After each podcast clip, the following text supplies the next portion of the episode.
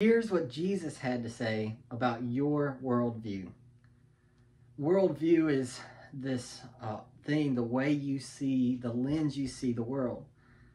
And everybody has one. It, it's developed through your the way you grew up. It's developed through the culture that you're surrounded by immediately. It's developed by the culture that surrounded you broadly. We all have this lens called a worldview through which we interpret things, through which we see the world.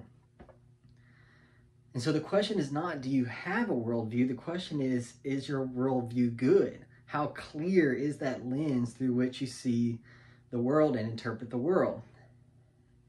And when we then turn to Jesus, there's a, there's a story and a question, well, how does Jesus and following Jesus and, and the things of the Bible, how does that relate to this idea of us having a worldview based on the things that have happened around us, our personal experiences and our culture?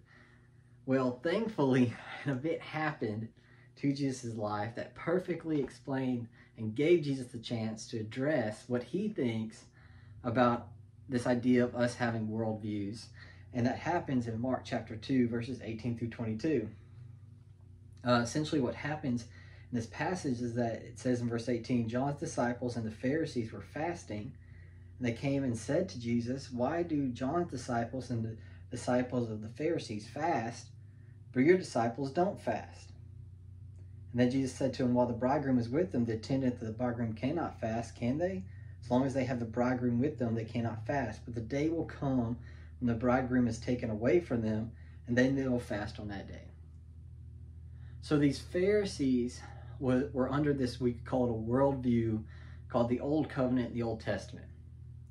Uh, essentially, that meant that not only they followed the Old Testament, but the Pharisees in particular also had all of these human traditions they added to it that they said you had to follow, and they said that you had to believe, and that was the way they viewed life. And one of those was that requirements on fasting, that you had to have periods of time when you didn't eat. And even though John's disciples, referring to John the Baptist, uh, weren't as far along as the Pharisees were, they were still under this concept, this Old Testament covenant, uh, because the new covenant hadn't come yet. And so they noticed one day that Jesus' disciples don't fast like the Pharisees are doing and like John's disciples are doing, and they come and ask Jesus and say, "I don't understand. Why is it that your followers are not doing like we do?" And Jesus tells them, well, it's like when people are at a wedding. You know, you don't fast, you don't not eat, you don't not celebrate when you're with the bridegroom, when you're with the groom at a, at a wedding ceremony. No, that's the time for feasting, that's the time for partying. But after the wedding, after it's over and the bridegroom is gone, then might come the time for you can fast. Then's the celebrations of much is over. And it's interesting because this is one of the references that he's actually talking about is death. He's saying, eventually, you know, Jesus, if he's the bridegroom, he's saying there's going to be a time when I'm no longer going to be with my followers.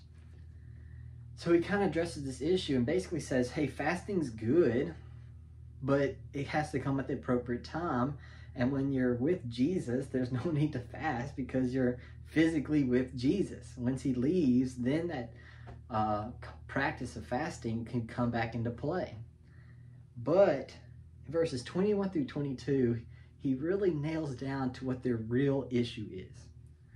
Because their real issue is not fasting and the fact that they are, should, or shouldn't be fasting. Their real issue is that they had a view of what the world should be, and they were trying to force Jesus to move into what they think the world should look like, and what they think is right, what they think they should do. And so Jesus addresses their immediate question, but then he dives into the real issue at heart in verses twenty-one through twenty-two. And he says, "No one sews a patch of unshrunken cloth on an old garment, otherwise the patch pulls away from it, and new and the new from the old, and a worse tear results. And no one puts new wine into an old wineskin, otherwise the wine will burst the skins. The wine is lost and the skins as well, but one puts new wine with fresh wineskins." Of course, he's giving these pictures, a one of a picture of garments that you have a, a garment that's old and worn out, he says, hey, you you don't put a patch that's un that's unshrunken, uh, a new patch on this unshrunken cloth, because when you try to apply something new to something old, all it does is tear and cause more problems and mess up the old. And then he says the same thing basically with wineskins. What they did is they had these wineskins that were usually made from animal parts, and when they were new, they hadn't expanded yet. And that was good, because when you put wine in these wineskins, as the wine got older, it was ferment and it would expand and it would put out gases, and that animal wineskin would begin to bloat and get larger uh, to accommodate that. But if you then emptied out the wineskin and you put more new wine in that old wineskin, then when that wine began to expand and begin to ferment and the gas would begin to spread, the wineskin would get to where it couldn't go any further because it had already expanded, and so it would break. And he's saying with both of these, you can't take what's new and try to force it into something that's old. If you have something new, you have to see it and accommodate and accept it as being new.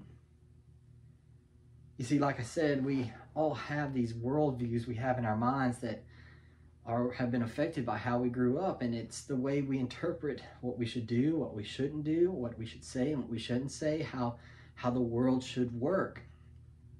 And the problem comes that sometimes we don't have a worldview that really aligns well to reality.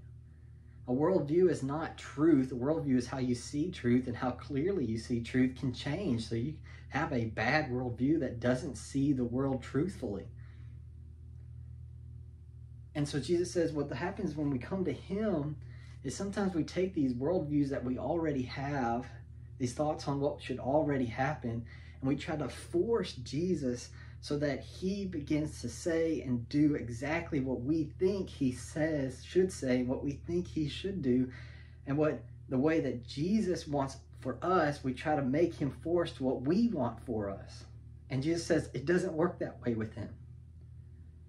He says if you try to force Jesus to fit into your own little box, and all he's going to do is just break your little box. And you see that with people, because you can go, you know, I follow Jesus, but why does Jesus, why does the Bible say that? Just Jesus, the Bible. Why does the Bible say that? Why does the Bible want that from us?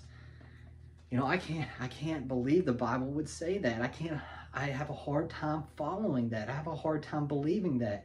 I have a hard time trusting that that's true. And all that is, is us struggling because we're trying to fit Jesus into our old wineskins, our old worldviews. So when we come to Jesus, the reality is that Jesus doesn't want us to try to connect him and attach him to what we already want and what we already believe and what we already desire. He wants something new from us. He wants us to not make him an attachment to our lives, but for us to make him the center of our lives, and then for us to build our new worldview around what the Bible says. So Jesus didn't just die to forgive us of our sins. He died on the cross certainly to forgive us of our sins, but he also died on the cross to give us a better way of looking at life, and it's a way that's centered around the Bible and around Jesus Christ. And when we center that and make him the center of our lives and make God's word the center of our lives, then instead of seeing that tearing and that breaking and that pulling apart and that cognitive dissonance in our heads, we begin to see reality more clearly. So that means first, you know, what about you? Have you accepted faith in Jesus Christ? Have you surrendered your life to him? And then if you have, have you been trying to just add Jesus on, or trying to force Jesus to do what you want to do? Or are you actually basing your life and making him the starting point and the center first, and building everything you believe and do around him instead of the other way around?